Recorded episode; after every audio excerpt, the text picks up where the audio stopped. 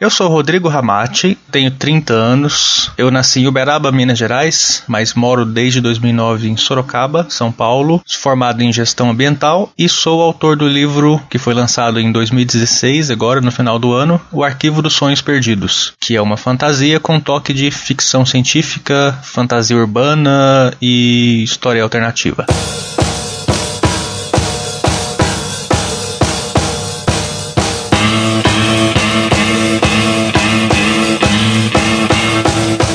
Estamos começando o Livrocast Entrevista de número 4. Meu nome é Marcelo Zaniolo e hoje eu estou aqui com o Rodrigo Ramati, o autor do livro O Arquivo dos Sonhos Perdidos e de uma série de outras histórias, contos, novelas, enfim. Ramati, seja muito bem-vindo ao Livrocast. Mais uma vez, é um prazer estar aqui. É, eu falo como se fosse novidade, né?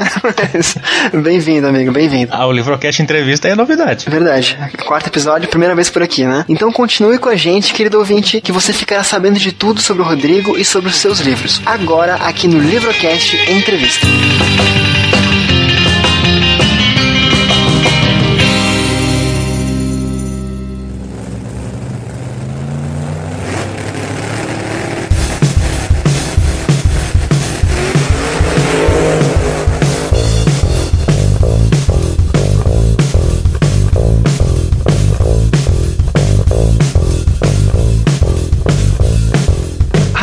Bem-vindo ao Livrocast Entrevista, então, já gravou Livrocast, já gravou JBCcast, já gravou até audiodrama, né? Tudo já no Livrocast. Fazemos qualquer negócio. Exatamente, cara, é, eu acho que o ouvinte já te conhece, né? E o fato de a gente ser amigo e se conhecer não diminui seu trabalho, né? Eu realmente acredito muito no, na sua escrita e por isso que eu te trouxe pra cá. Eu quero aprender contigo e eu acho que tens muito a ensinar, então, bem-vindo, né? Por isso estás aqui. Bom, vamos fingir que, vamos fingir ou não, vamos acreditar que tem gente que nunca te ouviu no Livrocast, que está nos ouvindo pela primeira vez hoje, tá, de repente. Se apresenta aí pro nosso ouvinte quem você é, com o que você faz, trabalha com o quê, um pouquinho da sua biografia, aumenta um pouquinho aquela biografia que você deu no início do episódio, por favor. Cara, eu tenho o orgulho de falar que eu sou um escritor. Mas não assim só porque eu fui publicado. Eu me sinto escritor, sabe? Eu descobri que eu tenho alma de escritor, é, é o que eu sou. Mas eu trabalho desde sempre com. Eu sou concurseiro, então eu sou servidor público. Já passei em concurso de estado, de concurso municipal. Eu sempre prefiro os municipais, porque acho que é um serviço assim menos estressante, né? Se, tem, se você tem condição de escolher, você, eu acabo escolhendo o municipal. Cara, eu gosto muito de, de, música, de rock, heavy metal. Tanto que isso se reflete bem, já deve ter percebido nas minhas obras. Tudo que eu escrevo tem um toque de música, tem alguma coisa. É baseado, é inspirado, é motivado pela música. E eu sou professor de dança, de dança folclórica árabe. Eu sou karateca. Tudo que for arte, desde arte gráfica, arte musical, arte marcial, eu acho que a vida não tem graça se não tiver arte, né? Então. Tu é ilustrador também, né, cara? Tu faz ilustrações também ou não? É, eu brinco de desenhar também. Eu não, não, não faço profissionalmente, mas eu desenho também. Já desenhei mais. Como ilustração é uma coisa que toma muito tempo, né? Até, vamos falar assim, até um conto, talvez você pode escrever em algumas duas, três horas, você consegue escrever um conto curto. Ilustração, cara, é, uma, é 10 horas, é 12 horas, 15 horas trabalhando naquele. Então é difícil. Eu não vou falar mal do. Não vou te xingar, tá? Por escrever um conto em duas horas, mas eu, eu vou dizer que sim, é possível, porque se tu diz que é, é possível, né? Não, conta assim de uma página.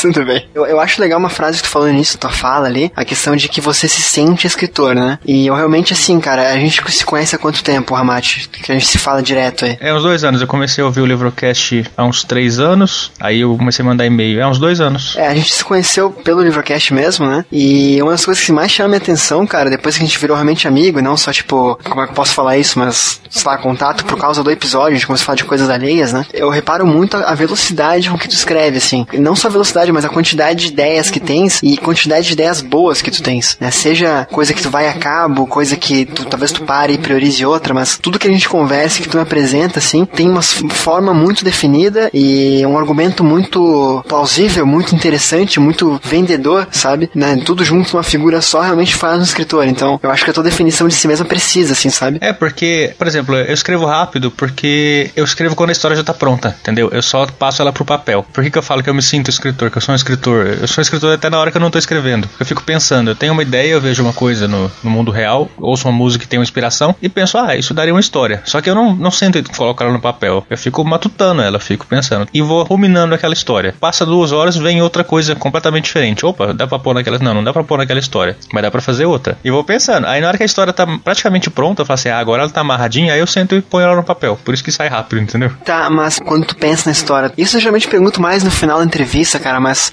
já que a gente tá falando sobre isso agora, não vejo por que não perguntar. Quando tu tá bolando a história e pensando, ah, tá, e acontece isso, depois aquilo, tu anota esse esqueleto em algum lugar ou fica na cabeça mesmo? Não, eu anoto. Eu anoto o esqueleto no, no celular, esses aplicativos de, de, Primeiro eu vou anotando as ideias. Essas ideias que eu vou tendo, eu acabo, crio um arquivinho para cada possível história, né? Às vezes eu fundo dois em um, ou apago, mas eu vou anotando as ideias. Aí depois eu vou, eu crio o esqueletinho. Eu perguntei porque eu cansei de ter ideias, não que sejam boas, né? Não que sejam, cheguem aos pés das tuas, mas eu cansei de ter ideias e não anotar e depois esquecer, sabe? Tipo, de sentar para escrever e, caraca, eu pensei uma coisa muito foda ontem e agora, né? O que que era? Então acho que realmente a, anotar é, é uma, uma prática muito boa para quem escreve, assim. Cara, eu penso assim, eu acho que não tem ideia ruim, sabe? Ideia, tem ideia. Ideia não, não tem adjetivo. Tem ideia. Você teve uma ideia, você anota ela. Se ela é boa, se ela é ruim, ela pode ser ruim nesse momento, mas você tem anotado ela, ela tá guardada. Um, um dia ela vai se combinar com uma outra ideia e vai casar, entendeu? E assim, cara, a gente falou ali que a gente se conhece já há algum tempo e conversa e tal. E eu lembrei que um dos primeiros contatos que eu tive contigo, assim, tipo, sem aquela questão de é, comentário para episódios ou para o podcast em si, foi uma postagem tua em que tu ensinava uh, formas diferentes de construir uma cena. Tu lembra dessa postagem, não? Ah, eu lembro, lembro, sim. Que tu, tu pegou a mesma cena, exemplo, fulano entra no quarto de noite e acende a luz, né? É. E aí eu acho que era assim, mais ou menos. O cara tava no corredor e ele tava com medo de ir no, pro quarto porque tava escuro. Isso, e aí tu cria uma postagem no teu, no teu site, no teu blog, né? Em que tu falava a mesma ação, a mesma cena, com formas de narrativa diferentes. Frases longas, frases curtas, vocabulário mais rebuscado, mais realista, mais fantástico, mais sci-fi, mais. E eu, caralho, pera aí. Esse cara, ele é foda. E aí eu volto pro convite que eu te fiz de estar aqui hoje, né? Já lá atrás, antes de ser amigo teu, antes de conversar contigo, antes de construir coisas contigo, né? Eu já, caralho, esse cara tem muito talento, velho. Então deixa eu perguntar pra ti, antes de falar da escrita em si, né? Como que a literatura surgiu na tua vida, cara? Como é que é, essa vida de escritor, esse. Como é que surgiu pra ti? Então, cara, a minha mãe lia muito pra mim quando eu era criança. Que eu tinha muito gibi, de Turma da Mônica, de Chupatinhas, Pateta. Eu lembro muito do Pateta, eu gostava do Pateta. Achava ele engraçado. Só que eu não sabia ler, eu, eu ficava vendo e falava, mãe, lê pra mim os quadrinhos. Só que ela não, não lia os quadrinhos, é engraçado. Ela, ela lia livro. Aí ela lia O Outro Lado da Ilha. Eu lembro que tinha as aventuras, não sei se você conhece, Cachorrinho Samba. Cachorrinho Samba na Fazenda, Cachorrinho Samba, não sei o que. É tipo assim, Coração Vagalume. Era uma linha, era uma sequência de história de uma saga do, do Cachorrinho Samba. Ela lia para mim, ela sentava e lia o livro inteiro. A partir daí, quando eu comecei a ler, ela tinha uma coleção das obras completas do Monteiro Lobato. Eu li tudo do, do sítio do Pica-Pau. A próxima recordação que eu tenho é de loucamente ir na biblioteca municipal procurar Harry Potter. Aí depois do Harry Potter o negócio desandou. Virou draga, sabe? Tipo, chegando na livraria e sai arrastando com os dois braços, assim, tudo que é livro. É engraçado como Harry Potter foi um, um ponto de virada para muitos da nossa geração, né? Mais engraçado, trágico, como eu pulei isso, cara, mas tudo bem. Tu começou a ler que nem draga, começou a ler tudo um atrás do outro e vamos lá. Ah, qual o teu gênero favorito? Será que tu pode dizer um? E quais teus autores ou livros favoritos, assim? Eu escrevo fantasia. Só que o meu gênero favorito para falar assim, olha, essas histórias são, para mim, são as histórias perfeitas, são ficção científica. Mas os dois livros que eu gosto mais são fantasia. E o escritor, um dos que eu mais gosto é de terror.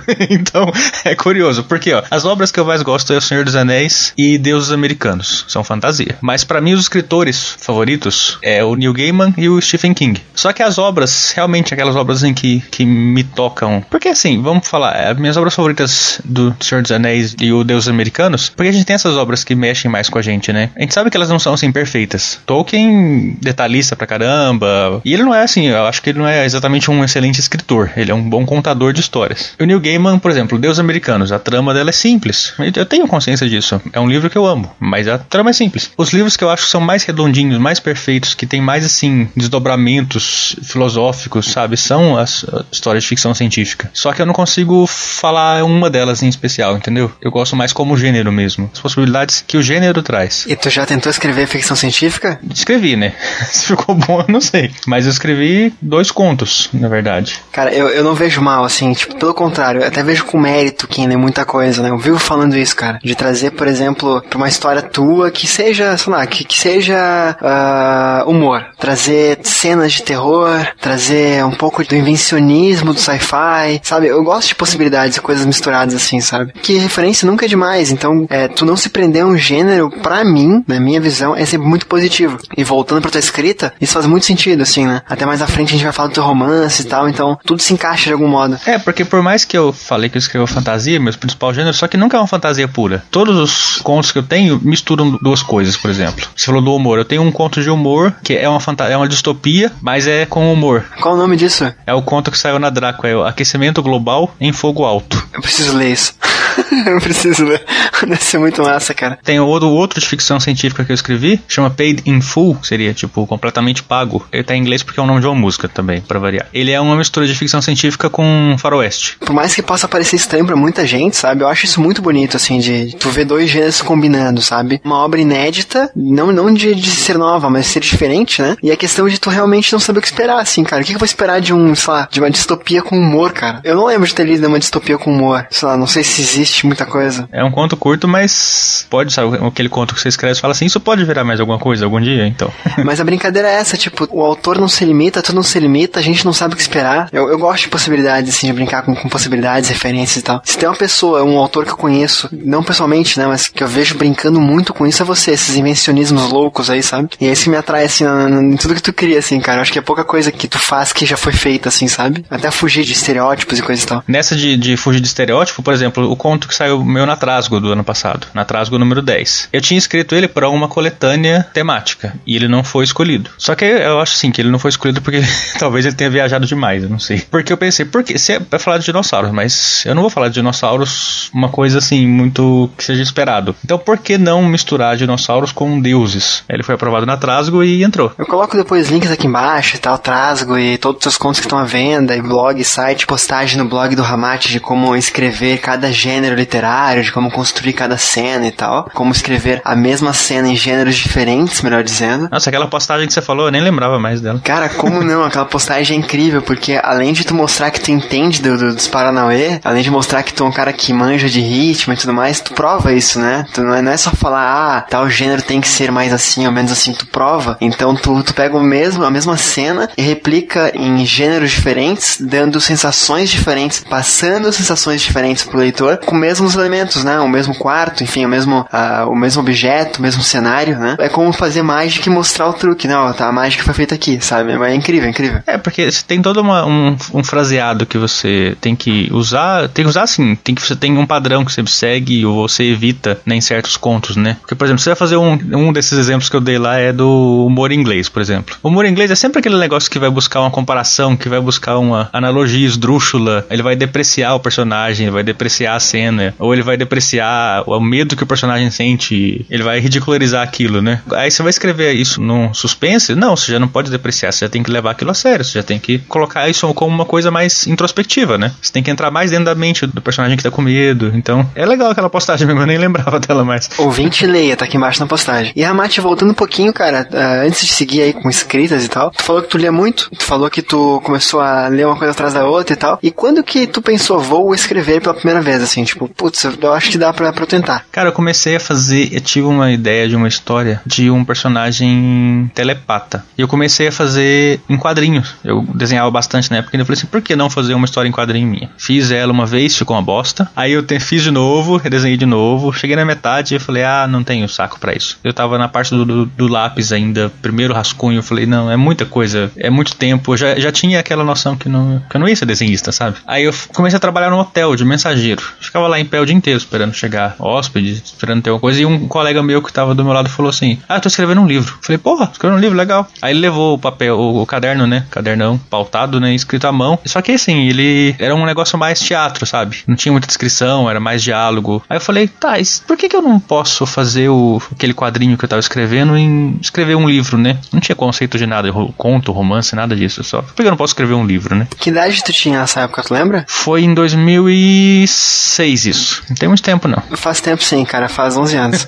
Faz não fica não, triste, não mas faz sim. Não fala isso. Não fala isso. Mas eu não escrevi. Não escrevi o quadrinho. Aí eu comecei a escrever na mão, naquele bloquinho de notas, uma cena de ficção científica. Falei, ah, vou escrever. Eu imaginei uma cena, uma coisa que eu gostava de ver em filme e comecei a escrever. Aí essa cena que eu escrevi lá, que era, era um começo de um livro de ficção científica muito maluco, que não tem nada a ver com o arquivo dos sonhos perdidos, acabou virando o capítulo 25 25 do, do Arquivo dos Sonhos Perdidos. Era o início de uma história e acabou virando o capítulo 25 agora. Tá, então a, a gente pode falar que o arquivo foi tua primeira história? Aquela, a minha primeira história foi o embrião do arquivo. E aí depois foi pra outras coisas, depois voltou pro arquivo ou já partiu dali? Comecei trabalhando sempre no arquivo. Caralho, cara, eu fiz a pergunta sem saber. Eu achei que fosse. Tu escreveu Como tu escreve muita coisa, o tempo todo com ideias novas, achei que o arquivo fosse uma coisa, sei lá, um, um terceiro trabalho, um quarto trabalho, sabe? É que ele, na verdade, esse arquivo que você conheceu, ele é a, a terceira versão do, do livro. É o mesmo livro, só que ele já foi uma fantasia medieval, depois ele já foi uma fantasia mais realista e depois ele virou essa, essa mistura de fantasia com ficção científica. Porque é uma coisa que eu trouxe muito do Final Fantasy VII. Você jogou? Já viu o Final Fantasy VII? Cara, o que eu jogava, deixa eu lembrar, o que eu era viciado, eu joguei tipo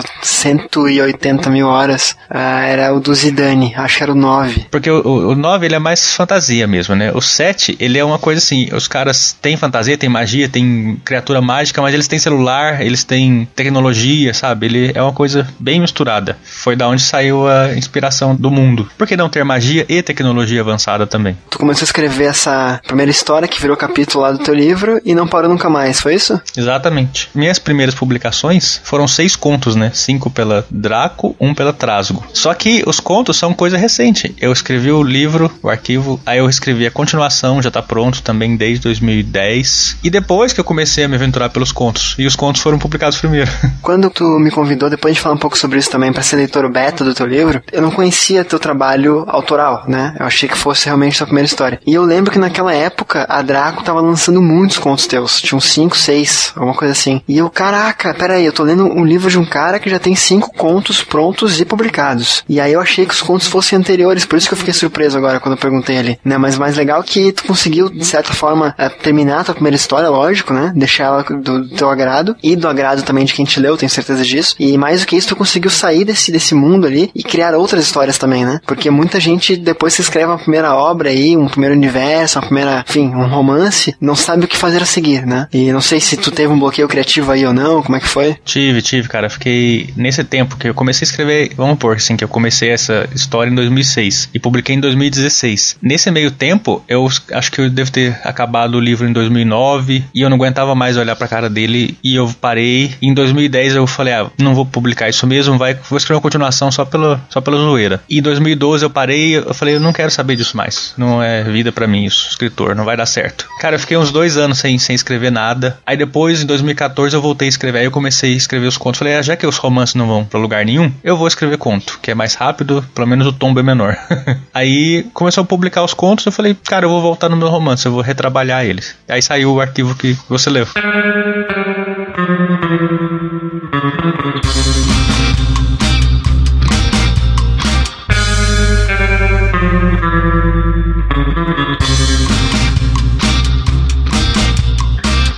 Arquivo dos Sonhos Perdidos. É, antes de falar de sinopse, ele é uma série, ele é uma trilogia, ele são dois livros. Ele é um livro fechado que tem uma continuação. A continuação não é independente, não dá para ler só o próximo livro, ele é, ele vai sair com título e subtítulo Arquivo dos Sonhos Perdidos parte 2. Só que, por exemplo, se você quisesse ler só o arquivo, não, ele não exige uma continuação, entendeu? É que tem um povo aí que não consegue não escrever trilogias, né? Tem um povo aí que, pelo amor de Deus, um bando de. Tem uns caras que já começam publicando trilogia. É, não, é trilogia, né?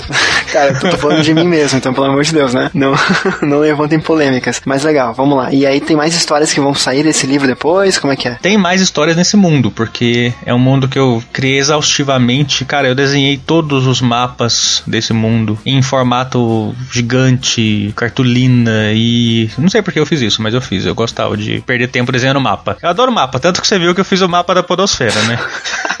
Sim, link aqui embaixo na postagem, fantástico, cara, sensacional. Falando de mapa, cara, deixa eu fazer uma pergunta. Cara, eu, eu vou aproveitar, tá, Ramati, que a gente é amigo, né? Que eu tenho uma certa dose de intimidade contigo pra fazer uma pergunta que eu sempre quis fazer. Eu acho importante o autor parar, pensar na história, planejar. Eu, eu gosto muito de ter o roteiro, né? Ali, o, as guidelines e tal. Não sei como é que se chama, enfim, né? Eu chamo assim de, de, de roteiro mesmo, início, meio final, as cenas, e, e, e ter uma, um storyline que vai guiar a escrita. Mas uma coisa que eu sempre quis perguntar, e eu nunca nunca tive essa oportunidade que eu tô tendo contigo agora. Tu fez mapa, tu fez cartaz, tu fez folha de papel, tu deve ter feito biografia de personagem, tu deve ter feito linha histórica dos eventos. Tenho certeza, é, é tua cara. Certíssimo, eu tenho desenho dos personagens, eu tenho desenho do, das roupas, eu tenho ficha de personagem. Eu não esperava nada diferente de ti, cara. Agora deixa eu perguntar assim, antes de falar de sinopse ainda desse teu universo, né? De fato, tá? Praticamente, assim, na, na, na, na prática, tudo isso que tu fez te ajudou a contar essa história ou atrapalhou? Ou, ou melhor, mais ajudou ou mais atrapalhou? Honestamente, Ah. mais atrapalhou.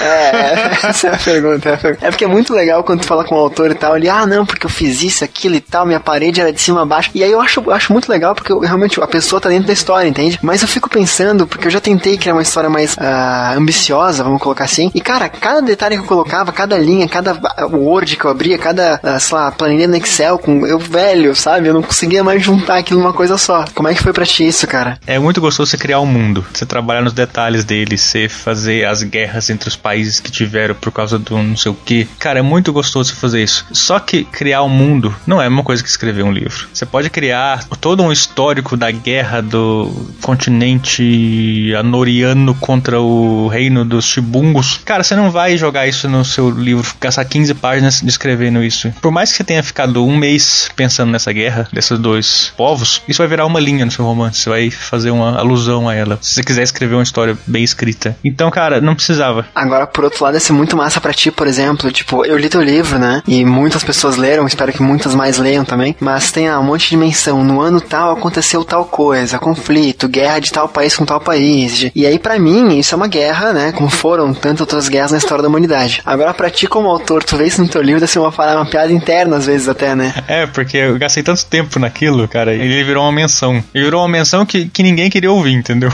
Um personagem dando de professor e os outros, ah, para com isso, meu filho. Não quero saber disso não. E aí a minha pergunta, assim, mais incomodou, mais ajudou, é justamente isso. Como é que tu vai compilar tudo isso numa história? Porque eu imagino que tu, de repente, tenha quisto falar dessas guerras e desses conflitos, desse passado, dessas histórias secundárias, entre aspas, né? De background, assim. E uma hora tu teve que sentar e pensar assim, não, cara, eu vou contar a história principal e vou deixar isso pra expandir mais à frente. Sim, eu tenho um único momento de, de infodump que eles chamam, né? De parar e contar uma historinha. Um único momento no meio do livro. Um único, não longo, duas páginas. E nesse único momento um leitor beta falou assim, cara, você não precisava disso, pode cortar essa parte. Aí eu, eu transformei isso, esse infodump num diálogo. Esse leitor beta não fui eu, né? Acho que foi. Não, Tá. não, foi o Lucas. Lucas, abraço. Bom, vamos lá, cara, vamos lá. Sinopse de O Arquivo dos Sonhos Perdidos, por favor. Sabia que a maior dificuldade que eu tenho com esse livro é a sinopse? Eu também. eu sei como é, eu sei como é. Aqui embaixo vai ter um, um book trailer, né? Que é fantástico com a voz do Rafael Francis e tal. Essa é a sinopse comercial, né? É a sinopse pra vender o livro. Mas assim, eu acho que a história mesmo, ela começa, eu vou falar assim, ela começa em Ribeirão Preto, com o personagem Jazz Laguna, que é. Ele cata bandido pro regente da cidade de Ribeirão Preto. E ele se, se vê envolvido num negócio que não, não tá legal pra ele. Então ele tem que fugir da cidade. Ele foge e ele precisa. Como esse mundo eles têm identificação, Black Mirror copiou de mim. a lá Black Mirror, sabe? O chip, o chip neural com todos os acessos da rede e tal. Mentira, não, tô brincando. Isso foi cansativamente feito já na ficção científica, mas é muito legal. Então ele tem que dar um jeito de bloquear aquele registro, porque vão achar ele facilmente, né? Ele fugiu, ele fez uma merda e vão achar. Nisso ele encontra uma repórter que tava desaparecida do jornal Vox Brasilia e eles começam a se ajudar porque ela tem que voltar e ele tem que fugir. Então eles começam a se ajudar e nisso eles acabam parando em Santos, onde eles se envolvem numa confusão maior ainda e eles chamam a atenção do governo e o governo dá uma opção pra eles, já que eles têm uma que precisa voltar, tem um que precisa fugir e o governo dá uma opção pra eles que não é a melhor opção que eles poderiam ter, mas é a única que eles realisticamente podem aceitar. A sinopse dela é uma coisa complicada, assim, né? Eu tive, eu repito, o prazer de, de ser beta, né? De betar teu livro. E tu começa lendo o livro e tendo uma, uma expectativa, né? De vai acontecer isso, isso, isso. E a história não para de crescer até o final, assim, eu acho, sabe? Tipo, não para de chegar gente, não para de acontecer coisas, não para de sair gente, não para de reviravoltas e de plot twists e etc e tal, sabe? É, que eu meio que quis fazer uma brincadeira assim, de a cada par de capítulos ela muda de gênero e de rumo. Você fala assim, ah, vai ser uma, uma história de superação. Não, peraí, calma. E é uma história de amor. Não, é uma história de, ah, de retomada da vilania. Não, não é isso também, entendeu? eu gosto de quebrando essa expectativa. E não sendo isso, é um pouco de tudo também, né? Porque tu não deixa de fazer as construções e, enfim, eu não vou me entregar muita coisa. é, aí na hora de fazer a sinopse do, pro livro, né? Eu falei, caralho, como que eu vou colocar isso na, na contracapa do livro? Eu falei, vou, tá bom. Aí eu tive a ideia de colocar isso como se fosse uma pessoa de fora vendo o que tá acontecendo. É, não funciona, funciona. Eu acho que é complicado expandir mais a história, que vamos começar a falar de pormenores dela, de spoilers e tal, né? Mas eu acho que deu pro ouvinte perceber como é que funciona essa, esse evento. Cara, eu vou, vou deixar alguns links aqui embaixo na postagem, além de tudo que a gente já falou, né? Tem um cabuloso cast sobre o arquivo, né? Um programa bem legal que tem mais gente lá falando. Tem, eu tô lá também, tem o Lucas, tem o André, tem o Lucien, né? Além do Ramate. Uh, vou deixar também aqui embaixo o JPC Cast. Eu não lembro o número, 40, acho que foi, 41. Eu, enfim, tá aqui embaixo na postagem em que o Diego foi o host, o Mário, o Márcio Félix e o Beber julgaram pela capa do livro. Foi muito engraçado o episódio, né? Eu vou deixar aqui embaixo também o link com o audiodrama do livro, né? Que tem lá alguns episódios já pro pessoal ir ouvindo e, e conhecer um pouco mais a história, de, de fato, né? Literalmente, são os capítulos lidos pelo autor, né? Com trilhas e alguns efeitinhos muito legais, então vale a pena conhecer também. E, cara, mas o que a gente falou lá no início da conversa, né? Tu quebra estereótipos, né? Então eu queria que tu faça um pouquinho dos teus personagens, cara. De onde que eles vieram, questão de como é que tu brincou para não deixá-los caricatos, né? Aquela questão de, ah, esse aqui é o herói clássico, essa aqui é, é sabe, aquelas coisinhas muito estereotipadas, né? É, esse foi um defeito da primeira versão do meu livro. Os heróis eram estereótipos. Tipo, o Jazz não era quem ele é? Não, era outro Jazz. Ah, cara, porra, que bom que tu mudou então. Esse era um problema que tinha do primeiro livro, primeira versão do livro. Era um personagem muito herói padrão, era a menininha bonitinha, era o misterioso chato do grupo, sabe? Era uma coisa muito, muito clichê. Quando eu fui escrever, eu falei, cara, eu não posso fazer isso. Como é que eu quero ser publicado? Como é que eu quero fazer uma história boa se eu tô fazendo a mesma coisa que já fizeram antes? Então, não, não, meu herói não vai ser, meu herói vai ser sem vergonha, meu herói vai ser, vai ter dreadlock, ele vai ser com cavanhaque, vai ser zoador, sabe? Eu falei, eu, quero quebrar todos. E a personagem, por que, que ela tem que ser loira? Não, não vai ser loira, não, ela vai ser manauara. Pronto, ela vai ser morena, de pele, cabelo preto, entendeu? Com uma mecha rosa. Pronto, por que não? Por que não ter uma mecha rosa? Uma manauara, entendeu? Então eu falei, eu vou quebrar tudo que tinha na história, que era, tinha cara de clichê, eu quebrava e invertia, entendeu? Tá, e, e os personagens, como é que tu cria eles? Se baseia na tua vida? Não, é tudo realmente autoral? Tu utiliza cultura pop? Tu utiliza mitologias? Como é que foi essa brincadeira aí? Até porque, juntando uma pergunta com outra aí, o teu livro, ele traz muitas culturas. Tu brinca com questão maia, questão anões, questão de japoneses, questões de, de muitas culturas que hoje em dia não existem mais, inclusive, né? É, os personagens principais são maias, na verdade. Tem personagens que são acádios, tem personagens que são maores. Então, e tem personagens que são do. que tem um personagem que resgata um folclore da, das Filipinas. Cara, e da, da onde que veio isso, cara? Da onde que veio isso tudo? Cara, do, do, do oráculo, veio do oráculo. o Google, pesquisa, cara, mitologia, mas fugindo do padrão. Eu não queria nada que fosse padrão, sabe? Que fosse. Eu tentei fugir de clichê igual o Diabo Foge da Cruz. Lógico que eu não consegui escapar de alguns, né? Porque afinal de contas, se existem clichês é porque funcionam, né? Talvez misturar dois clichês que não, talvez não combinassem muito bem. Tipo, tem um personagem que, se fosse uma fantasia do Tolkien, seria um anão, e ele é um psicólogo. Por que não? Um anão guerreiro psicólogo. Cara, é, é foda porque assim, eu li teu livro e eu não. Sabe aquela coisa que tu não espera? Eu não esperava que tu. Que eu, já, eu já sabia que tu entendia e tal, mas entender de escrita, da, da, construção das palavras, como eu falei antes ali, não te gabarita ser um bom autor, né? Isso é um conhecimento é, é importante, mas não é tudo, né? A ideia também é legal e tal. E quando eu, eu conheci tua história, eu fui empolgando a cada página, assim, porque tu começa com um cenário que não, tipo, é diferente, começa no Brasil a história, os personagens não são por si só brasileiros, vamos colocar assim, eles têm uma cultura anterior, né? A, a geografia é diferente, a política é diferente. É aí que entra o toque de história alternativa, né? Fala um pouquinho sobre isso então, depois eu continuo a frase. Como é que foi a questão de história criativa? Tu colocou então esses personagens que tu buscou no Google em mitologias antigas, né? A mitologia lá do B e não a Grécia, Roma e tal, né? E como é que foi misturar com essa realidade alternativa aí? Então, aí entra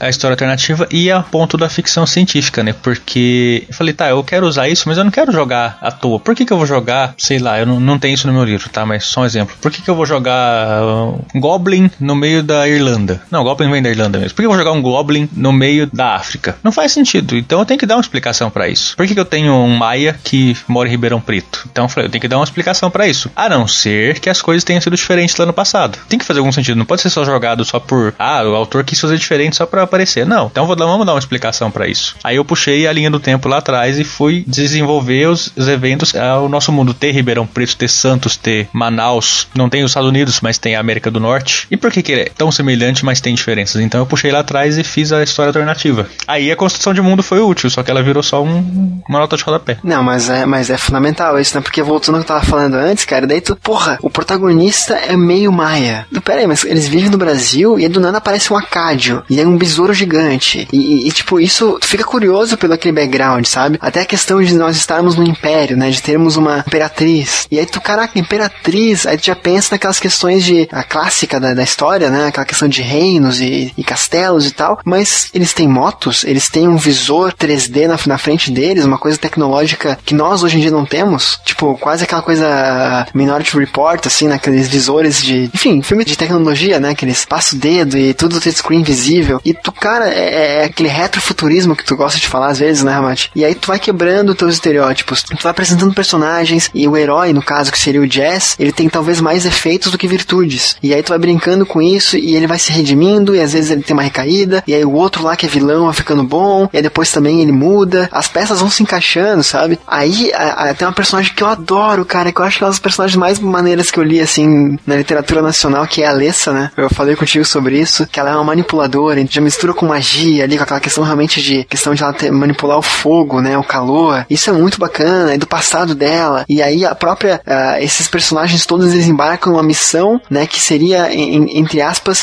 uh, impedir aí a Aurora Negra, né? Que é um, uma série de eventos que está destruindo o mundo. Chuvas infindáveis, frio, tornado, fogo, né? Essas coisas, a natureza revolta, vamos colocar assim. E aí eles embarcam nessa viagem atrás de elementos, né? Que são os cristais. Cara, é uma cadeia de eventos, cara. É uma coisa tão louca de se ler, assim, que uh, realmente, mesmo que não tenhas colocado talvez nem 2% do teu mundo, mesmo que os teus murais e cartolinas e desenhos e rabiscos e anotações tenham talvez mais te incomodado do que te beneficiado, é impossível o leitor pegar o teu livro de mãos e não ver que ali tem um mundo real. De ver que tu realmente construiu aquela linha cronológica, sabe? Isso é muito bacana de ver como a pessoa, é, juntando lá, né, o, o que sabe escrever, que entende a construção, o cara que é criativo com ideias, conseguindo convergir de uma, uma forma muito eficaz numa história. E uma coisa que eu tentei evitar, eu falei do Gaiman e do Stephen King. Eles, eu tenho a convicção, eu, eu sei que eles não são considerados escritores assim, literários. Eles criam boas histórias, eles têm muitos fãs, mas eles não são aqueles escritores que trabalham a palavra exemplarmente. Eu sou fã de escritores que são esses caras. Dos que eu mais gosto é o Vitor Hugo, o José Saramago. Só que, por que eu falei do Gaiman e do King? Eu acho que eles conseguem passar o que eles querem passar, a profundidade do. O, o Gaiman, né, no sentido de profundidade dos sentimentos, da história, do clima que ele quer passar. O King com a veracidade das pessoas, dos personagens deles. São pessoas reais. Você vê que são pessoas que falam como a gente. E eles não usam palavras difíceis. Quando você cria uma fantasia, uma alta fantasia, uma fantasia com um mundo gigante que você, foi, que você criou por anos, é muito fácil você ter, querer cair nesse erro de querer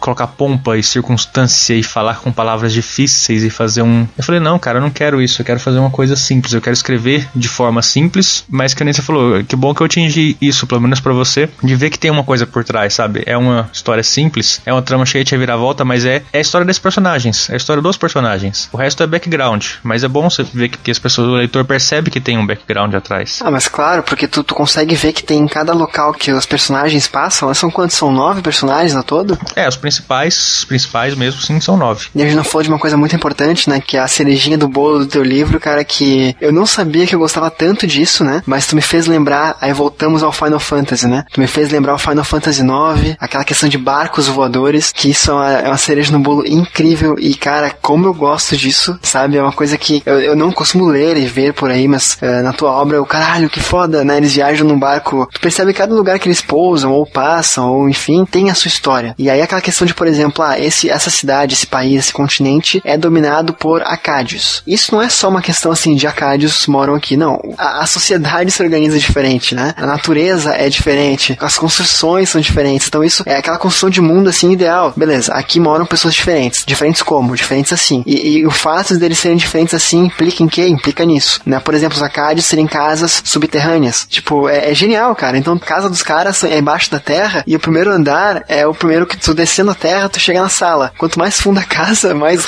mais rico, mais dinheiro, enfim, que seria um paralelo legal com a nossa sociedade, né? Então tu realmente consegue ver que tem esses, esses elementos todos, né, cara? Eu acho muito legal. Outra coisa que eu acho que tem que mencionar na tua escrita, e já vamos a perguntas novamente, Ramate. Cara, tu ficou um bom tempo reescrevendo, né, cara? E como é que foi esse processo aí de odiar o próprio livro, de querer queimar o próprio livro e de mesmo assim persistir, perseverar, né, e conseguir um resultado tão bom assim? Isso foi culpa de vocês. dos betas ou dos podcasts? Não, dos podcasters. Por quê, cara? Porque foi em 2014 quando eu descobri, eu descobri no finalzinho de 2013 e comecei a ouvir podcast mesmo loucamente em 2014. Em 2014 eu percebi com tudo que vocês falavam nos programas que tava, o que eu tava fazendo de errado, sabe? A questão dos clichês, a questão das minorias, a questão da visão machista, a questão de, sabe, tudo que vocês falavam que tinha de errado, falava, caralho, em algum ponto eu fiz isso. Cara, eu vou desconstruir, vou reconstruir. Eu peguei meu arquivo do Word, abri outro arquivo em branco e frase por frase, eu ia escrevendo, falar, ah, aqui não dá, isso aqui mudava. E fui escrevendo, reescrevendo tudo. Boa parte do que o escritor Amati é agora, feio do, dos podcasters. E agora eu tô aqui, você é um culpado, o Lucien é um culpado, o Vilto é um culpado lá com o Literatus Cast, foi o primeiro podcast que eu vi foi o Literatus Cast. Isso, a gente 30 minutos. Tinha o. Eu descobri o papo na estante, antigo pra caramba também. É, eu ouvi tudo, ele já tinha acabado quando eu ouvi ele. Daí foi ladeira acima.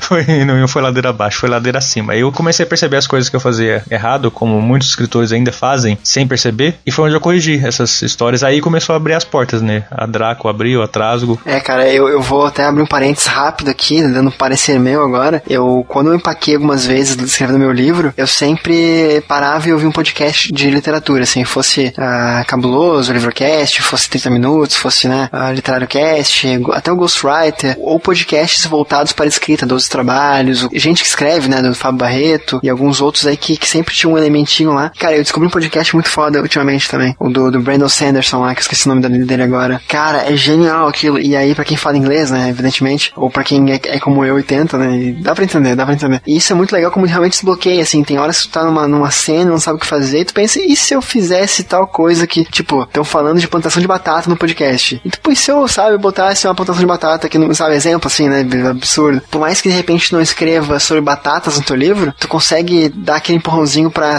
quebrar a inércia, sabe? Então que bacana, cara. É, o podcast é bom que ele é uma, é uma mídia que tá crescendo cada vez mais e merece, porque para quem é escritor, é, eu acho que é muito bom, porque pela própria natureza da mídia, ela não ocupa todos os seus sentidos, igual a televisão, por exemplo. A televisão você tem que ficar parado olhando para ela e ouvindo. Podcast não, você tá fazendo outras coisas, você tá movimentando, você tá oxigenando o seu cérebro e tá ouvindo. E ao mesmo tempo que você tá ouvindo, você tá pensando, você pode. Uma coisa, um gatilho que o cara dispara, fala uma coisa que às vezes nem é um podcast de literatura, o cara fala uma coisa, dispara um gatilho no seu cérebro. Podcast é uma ferramenta incrível para escritor. E, e, outra dica também, além de podcast, né? Lavar louça ajuda. Lavar louça, sim. Correr ajuda, tomar banho ajuda, né? É verdade, isso é uma dica. Você tá escrevendo, tá empacado, para e vai fazer outra coisa, vai oxigenar o cérebro. É, levanta um pouquinho, vai fazer um café, vai coisas ah, que não, não exigem muito pensamento, né? Eu gosto de correr, cara. Correr é bom pra pensar. Bom, demos a volta, né? Estamos agora num podcast falando do Ramate, escritor dos teus livros, né? Foi tão bom esse processo que hoje tu está aqui, quase integrante físico aí do Livrocast, né? E, cara, mas como é que foi, tipo, a sensação de querer acabar o livro, assim, de não aguento mais sem terminar isso? E como é que foi retrabalhar? E como é que foi segurar a ansiedade para publicá-lo? Cara, eu não segurei a ansiedade. Isso, que, isso foi, deu uma sorte, na verdade. Tu não segurou? Não, porque assim, eu lembro que eu perguntei isso pra ti no Cabuloso Cast. Porque uma coisa que me chamou a atenção em ti foi justamente isso, o fato de ficar esse tanto tempo para publicar. Quando eu acabei, eu falei, caramba, eu consegui acabar um livro. Ponto final. Acabei a história. Tá pronta. Só publicar agora, né? Que engano. A história tava cruasíssima, mal escrita. Falei, é só publicar agora, né? E comecei a mandar pra editora. Olha que babaca. Que erro, né? É, o ponto final é só mais um ponto, né? É, se, se existisse um ponto inicial, seria o ponto final do, do, seu, do seu primeiro manuscrito, né? Exatamente. Aí a Novo Século me responde, a editora Novo Século me responde e fala: Vamos publicar o seu livro. Você só tem que pagar a bagatela de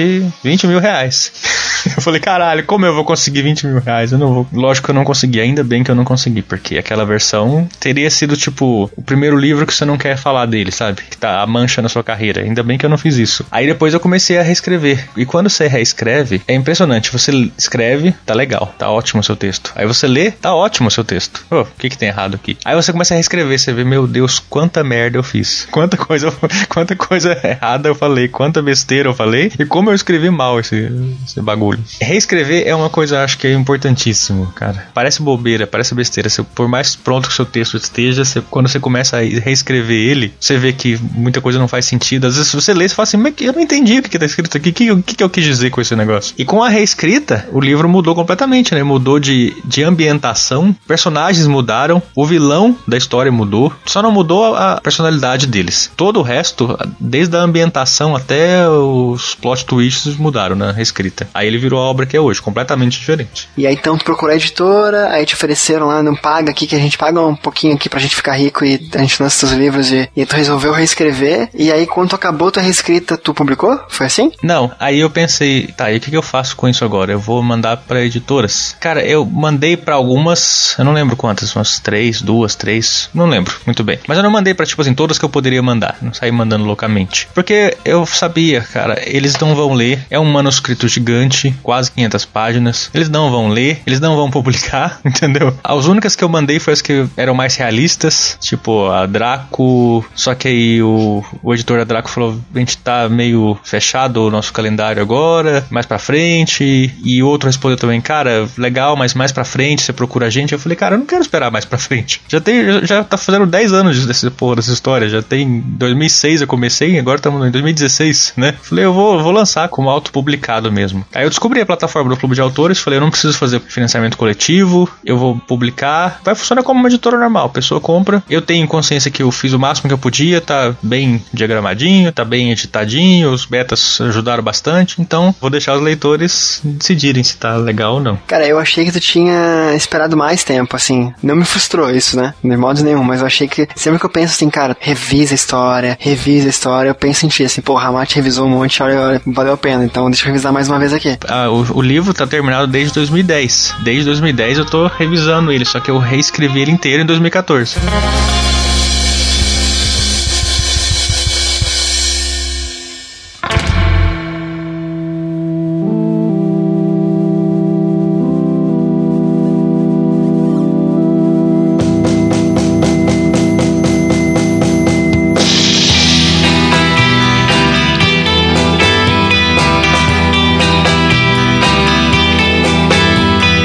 Então tu foi atrás de editora, aquelas editoras que pagam uma fortuna pra gente ficar rica e eu publico teu livro, depois tu mandou pra algumas editoras mais realistas, tu reescreveu o livro, né? E eu, eu, eu quero trazer pra, pra conversa aqui também, cara, uma questão que eu converso muito contigo em Facebook, WhatsApp e tal. Mercado editorial independente, cara. O que que tu acha de Amazon? O que que tu acha de uh, trabalhar com internet para vender livro? Tem espaço? Não tem? O clube de autores que tu trabalha também? Qual foi tua estratégia? O que que tu pensou? E o que que tu acha dos resultados disso? Cara, eu acho assim, espaço tem. Espaço tem bastante. A Amazon é uma mão na roda para novos autores. É claro que ainda tem gente que tem preconceito, que não ou que não gosta mesmo de, do, do formato digital, né? E o clube de autores vem nesse mesmo sentido, só que pro livro físico, né? Qualquer um pode publicar. Eles não vão fazer tiragem, não vão cobrar nada, eles vão dar o preço deles, põe o seu preço em cima e se o cara comprar, você eles vão imprimir um livro e mandar pro cara que comprou. Não tem nenhuma complicação.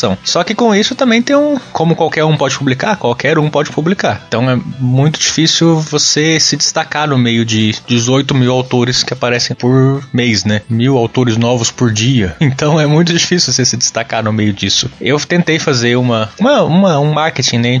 Um amigo meu que faz publicidade abraçou o caso, mandou um, um briefing, eu não sei os termos técnicos lá, mandou um briefing pro pessoal do lançamento tal, saiu em alguns sites pro pessoal, lançou, saiu em um site do lançamento. Rafael Francis me ajudou com o book trailer, o André Wallace fez o book trailer, né? Falei, a gente tem que fazer um tipo de divulgação, né? São plataformas, né? A Amazon, o Clube de Autores, que te dão suporte. Eles te dão, falam, você precisa publicar? Tamo aqui. Só subir o arquivo e já era. Só que também já era, né? Você tem que fazer todo o trabalho de, de divulgação. É cansativo, você gasta dinheiro se você for fazer posts patrocinados no Facebook, em Twitter, essas coisas, você vai gastar bastante dinheiro. Muito provavelmente você não vai ver o retorno dele tão cedo. É a democratização do, do, da publicação, só que também é difícil você se destacar no meio, né? Só que também tem outra coisa, né, Marcelo? Eu acho, assim, muito difícil alguma coisa nova vir de editora grande. Você vê se eles não, não costumam apostar. Eles publicam o que já fez sucesso aqui ou lá fora, né? Então a literatura mesmo, a renovação da literatura, tá no mercado independente, eu vejo assim. Tá nas, nas revistas que publicam contos, tá na autopublicação. Best-sellers do futuro, os grandes autores do futuro estão nascendo daí, porque não são esse pessoal das grandes editoras,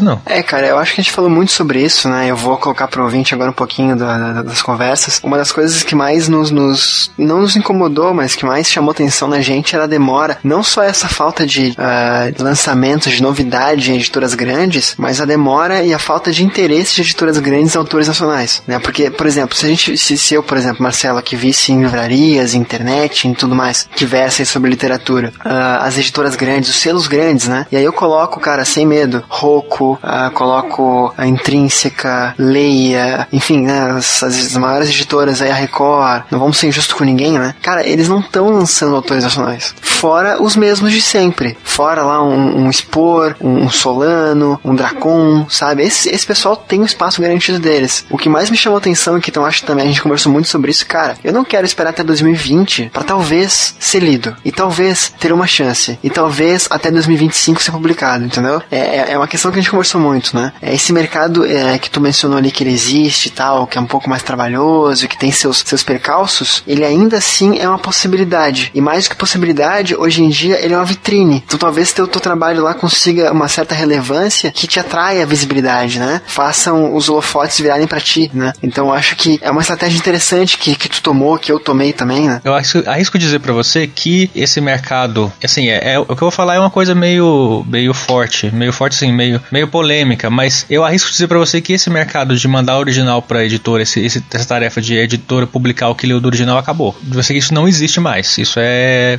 ilusão. A editora, ela recebe muitos originais, recebe, mas ela vai publicar o que ela já sabe alguma coisa sobre ele. Se é uma pessoa que já tem leitores no autopublicação ou no Wattpad, que é uma plataforma também, ela não, não cobra, não tem dinheiro, você não ganha dinheiro com ela, mas você ganha visibilidade. A editora, ela, ela não vai apostar em alguém do zero que ela nunca ouviu falar. E eu arrisco dizer que esse mercado acabou. Esse formato acabou. De mandar o original e esperar a publicação. Apostar no que tá, entre aspas, ganho, né? As chances de investimento ser bem sucedido é, são maiores, né? E se você precisa se destacar para quando você mandar um original pra editora, você já ter algum nome feito, se a gente ficar esperando, se a gente publicar agora e demorar 10 anos pra publicar, beleza. Mas se a gente publicar daqui 10 anos, vão ser 20 até sair por uma editora, se houverem editoras ainda. Porque do jeito que tá aumentando, cara, seu livro, o seu livro, por exemplo, ficou profissional, é um livro profissional. Se você pega ele, se você manuseia papel, tudo, do projeto ao papel, da parte artística até a parte técnica, é um livro idêntico da, da intrínseca. Só não tem o logotipo da editora na capa. Obrigado.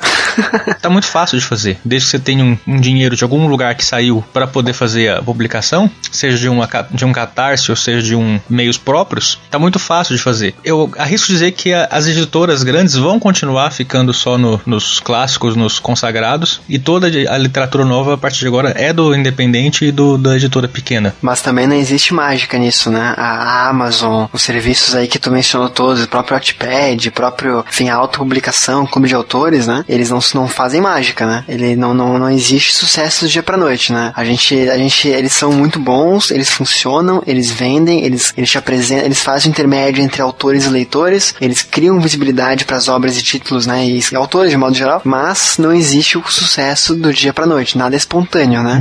A Amazon faz assim, ó, meu amigo, você quer ser um ator de sucesso? A meca dos atores é Los Angeles. Toma passagem para Los Angeles. É, agora você vira lá, você te dou a passagem, te dou a plataforma, te mostra pro mundo, agora o resto. E uma perguntinha aquela capciosa, tu faria alguma coisa diferente hoje? Não, não. Se eu fosse começar, eu tivesse começado agora, voltasse no tempo, no meio do ano passado, ah, vou mandar pra uma editora, não. Não, faria do mesmo jeito. Mesmíssima coisa. Cara, mas mais uma perguntinha que surgiu agora nessa, nesse último bloco aqui. Tu falou de Wattpad ali, né? Tu escreveu pra Wattpad também, né? Tu ganhou um segundo lugar no concurso, não foi? É, do podcast Wattcast. Eles fizeram um concurso de Natal, de contos de Natal, eu ganhei em segundo lugar. Como é que foi a experiência? Cara, a primeira coisa que eu ganho com escrita na minha vida.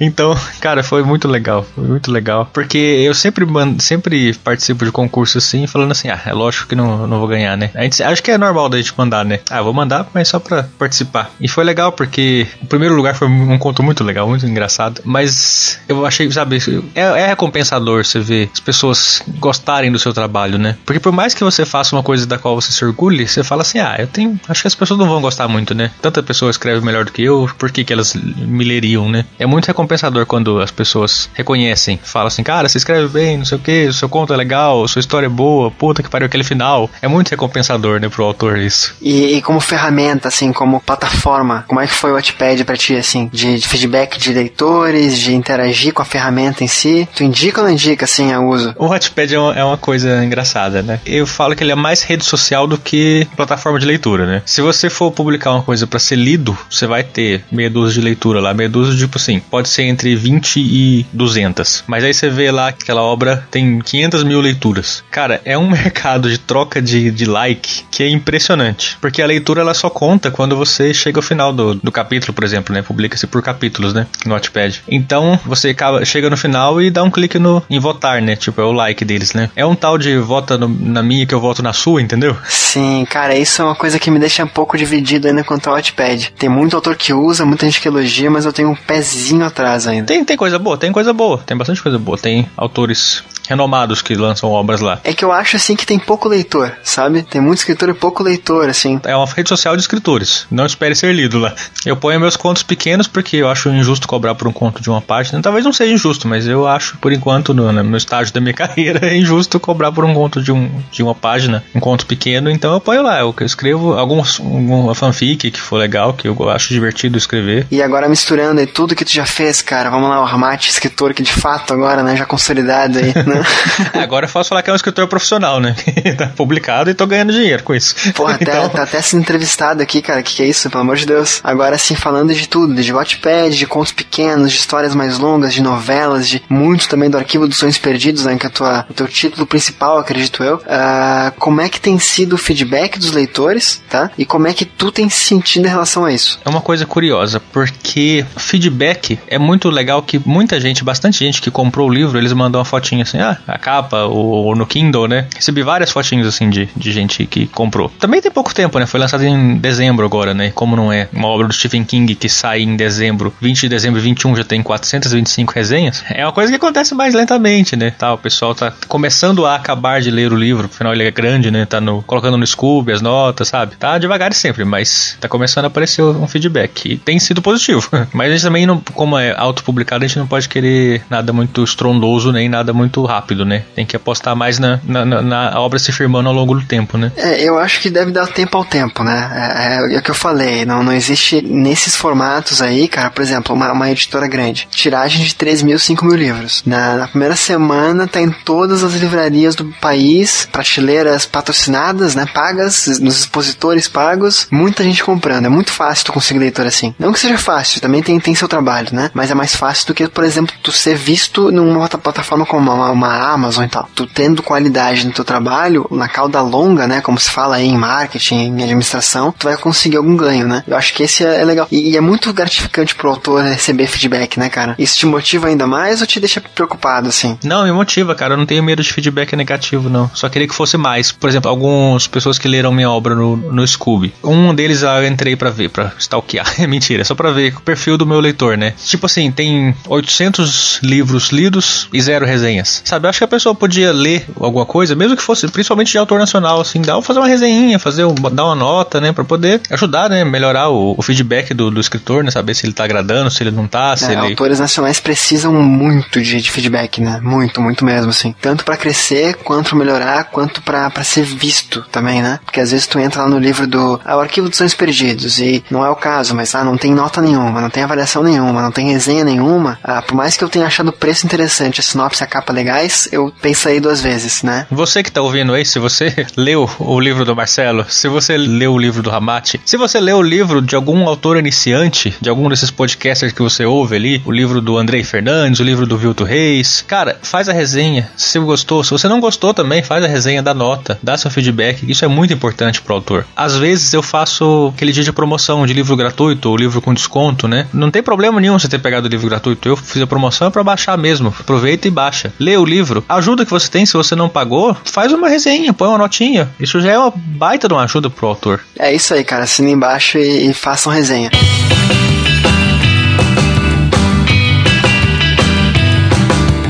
Bom, meu querido amigo Rodrigo Ramati, o Rodrigo Bom, né, que eu sempre chamo, um, um, autor aí que eu aprendi a admirar. Esse foi um episódio aí, cara, um dos mais intimistas, eu acho, do Livrocast, né, uma entrevista que, que eu faço não só com um profissional da escrita, mas com um amigo também, então é normal ficar nesse clima mais íntimo, mais não, pessoal, né, mas uma conversa que não parece uma gravação, mas sim uma conversa. Cara, eu queria perguntar duas coisinhas para ti para encerrar só. O que mais está por vir do Rodrigo Ramati? Alguma dica de escrita que tu dá para de repente quem tá nos ouvindo agora e pretende escrever, né? Tu que é um cara aí que entende de escrita, né? Pode indicar teu blog, vale, né? E, e vamos lá, começando então pelo o que está por vir de Rodrigo Ramati. Cara, o que está por vir? Está por vir fatalmente a, a continuação do arquivo, né? A continuação, vou dizer assim, opcional do arquivo. Contos, contos estão por vir bastantes, né? Tem bastante conto para vir. Submeti alguns para coletâneas, antologias que estão sendo que ab abriram inscrição. Naturalmente eu não sei se vão ser aceitos, né? Mas se não forem aceitos, eles vão ser lançados de alguma forma. E tem uns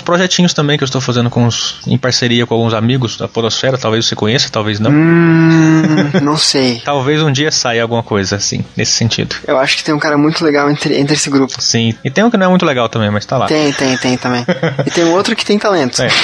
Só, eu não vou dizer qual que é o legal, o chato e o talentoso. É, nem, nem eu. Mas lá. enfim, vão sair projetos em parceria esse ano. ano. Esse ano passado foi o ano das publicações solo, esse ano vai ser o ano das publicações em parceria. Acho que vai sair bastante coisa aí. Cara, bacana, velho, bacana. Eu, eu desejo, logicamente, né, cara, a gente não pode desejar isso menos do que isso pra amigos, né? Ainda mais gente talentosa como você. Muito sucesso, cara. Muitos leitores, muitas ideias, muitas plots, muitos escritos e, enfim, resultados pra ti também, né? Que tu fica cada vez é mais reconhecido, cara, e mais motivado a continuar nesse, nesse caminho que realmente, é um cara escritor e tu tem aí um, um, um, longo horizonte, cara, um longo horizonte à frente, tá? Eu desejo tudo aí de bom pra ti nessa carreira, cara, e nunca precisar, conte comigo, conte com o Livrocast. E já falando pelo ouvinte, né, conte também com nossos ouvintes, que eu tenho certeza que uh, muitos deles vão gostar de conhecer o teu trabalho, tá? Se não conheceram ainda, né? Se não conheceram ainda, dá tempo ainda. Dá tempo, dá tempo. Cara, e vamos lá, então, dica para quem quer escrever. Assim, aquela dica que não pode faltar, aquele toque de quem já escreve tanto quanto você. Cuidado com o português.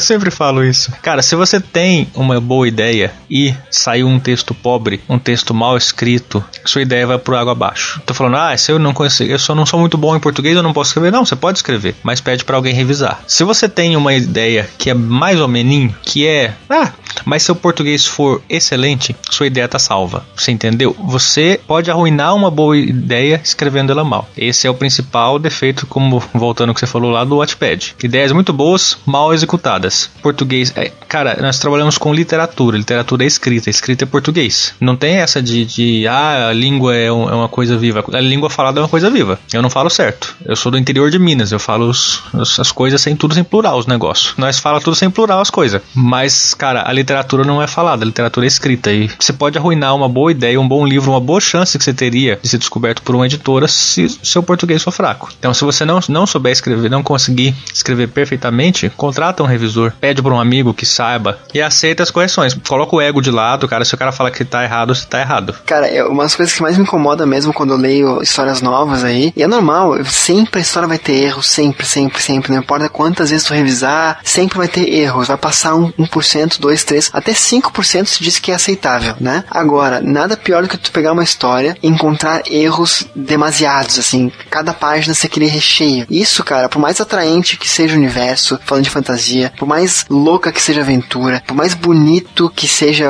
sei lá, o cenário, coisa e tal, vai estragar o leitor, vai estragar a experiência de leitura. Então, realmente, eu acho que, que é um começo importante, assim, cuidar com a escrita, né? Afinal, tu vai conhecer a história através dessa escrita, né? Sim, você pode perder uma chance grande, porque é aquela história que eu falei do original. Mesmo que se for um conto, se for uma antologia de contos, se o editor pegar e ler a primeira página tá mal escrita, ele não vai nem ler o resto. Foda-se a história. Sim, para por ali, né? E isso acontece mesmo com quem comprou o livro já, né? Não só em editores, já, já, já, já aconteceu de comprar livros e puta merda, não, não, não quero ler. Eu já fiz isso. Eu já comprei um livro, comecei a ler, falei, cara, não, não, não vou ler isso. Passei pro sebo. E isso vale então na hora de tu vender a ideia pra uma editora e vale na hora de tu vender para um leitor também, né? Por exemplo, nesses casos, eu acredito que tu não vai voltar a comprar nada dessa, dessa pessoa, né, Ele pode melhorar a pessoa, ele ou ela, né? Enfim. Enfim, a gente tá falando aqui só como, como sugestão, que eu acho que é um bom ponto aí para se pensar na hora de escrever. Sim, é, é, o- é o que eu vejo que tá falhando mais ultimamente. Meu querido amigo Rodrigo Ramate, que, né, que eu sei que não é seu nome original.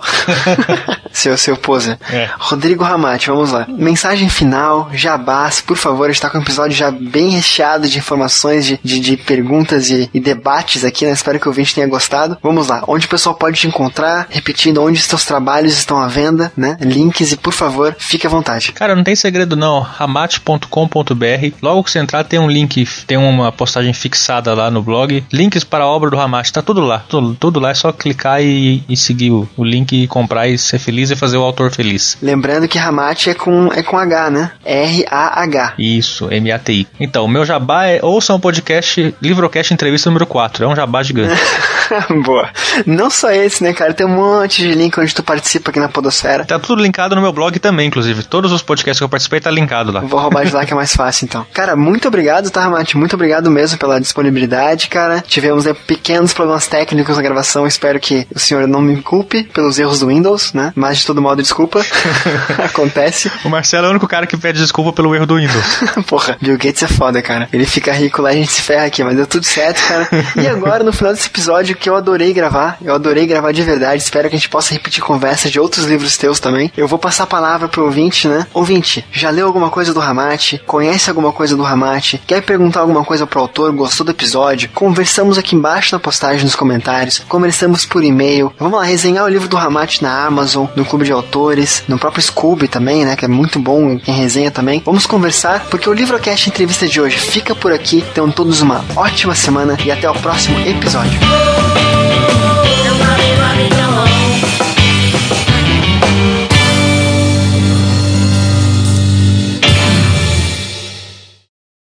Caralho, 30 anos também, cara? 30. Tamo tudo velho, hein? Puta que pariu. Daqui pra frente é só curva descendente do gráfico. Pois é, a gente tá no nosso, no nosso auge, acho, né? Tomara. Porra. não, não, já foi o auge, já passou. Não, não para. Tá louco, cara. Peraí que tem um... Tem um gato arranhando o sofá inteiramente aqui. Salva o sofá. Maldito, tá, tá ouvindo o barulho de, de sofá arranhado? Tô. Sim. Que porra, maldito, eles estão embaixo do sofá, enfim, não, deixa arranhar o sofá. No 13 então, tá? Um, dois, três. Alô, e que não debugue dessa vez.